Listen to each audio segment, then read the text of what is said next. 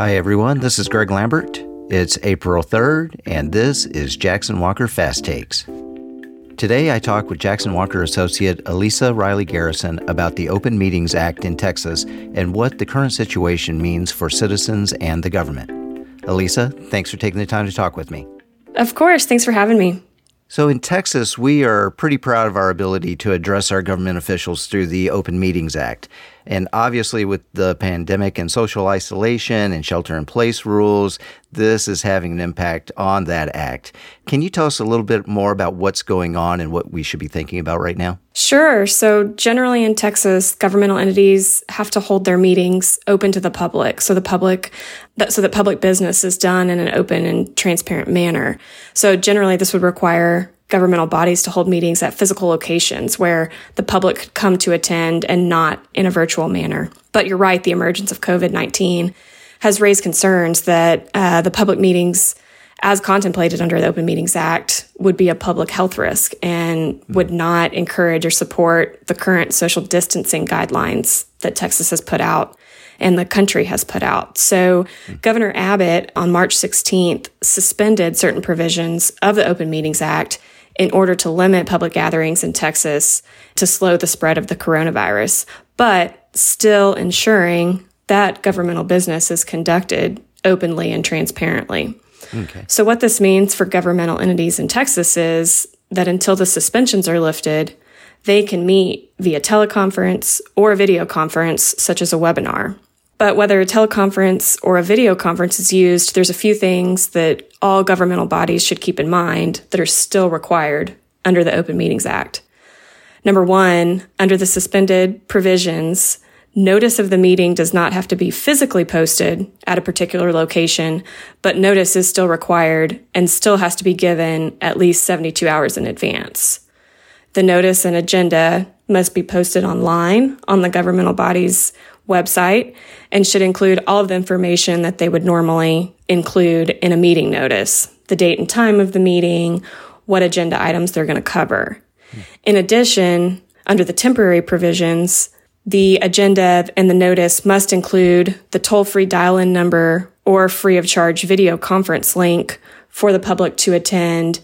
And importantly, you need to make sure you give the public whatever passcode or PIN number that might be required in order to access that teleconference or video conference.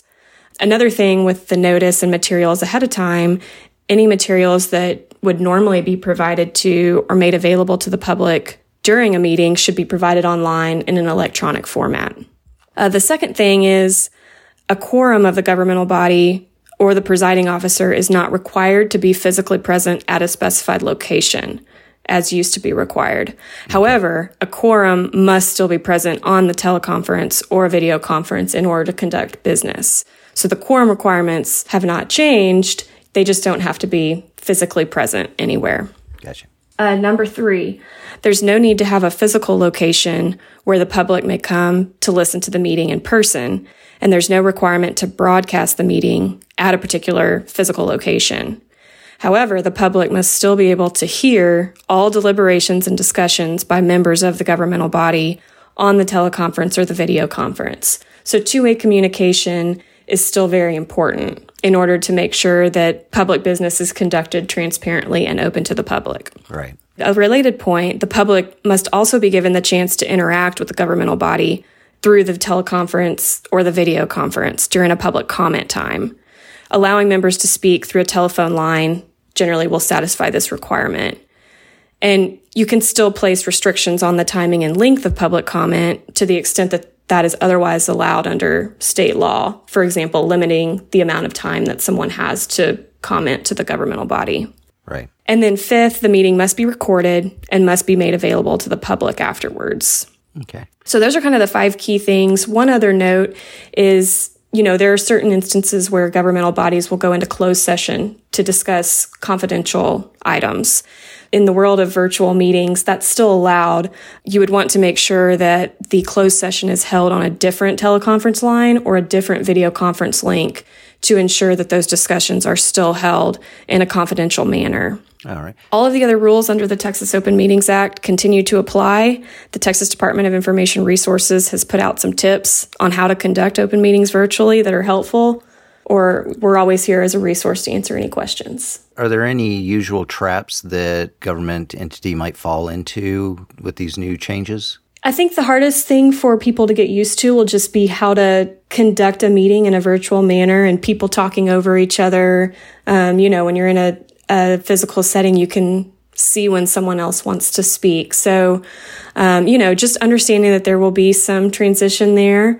One tip that we keep giving clients is, go ahead and ask people to mute themselves until they want to talk, because then we don't have as much feedback and background noise, and it allows the meeting to be conducted a little bit more smoothly. All right. Well, Elisa, thank you very much for taking the time to talk with me. Thank you very much. Thanks again to Elisa Riley Garrison for joining me today. For more information and additional JW Fast Takes podcast and webinars, visit jw.com/fast. The music is by Eve Searles. You can follow Jackson Walker on LinkedIn, Twitter, Facebook, and Instagram. This podcast is made available by Jackson Walker for informational purposes only, does not constitute legal advice, and is not a substitute for legal advice from a qualified counsel. Your use of the podcast does not create an attorney relationship between you and Jackson Walker. The facts and results of each case will vary, and no particular result can be guaranteed. Thanks for tuning in.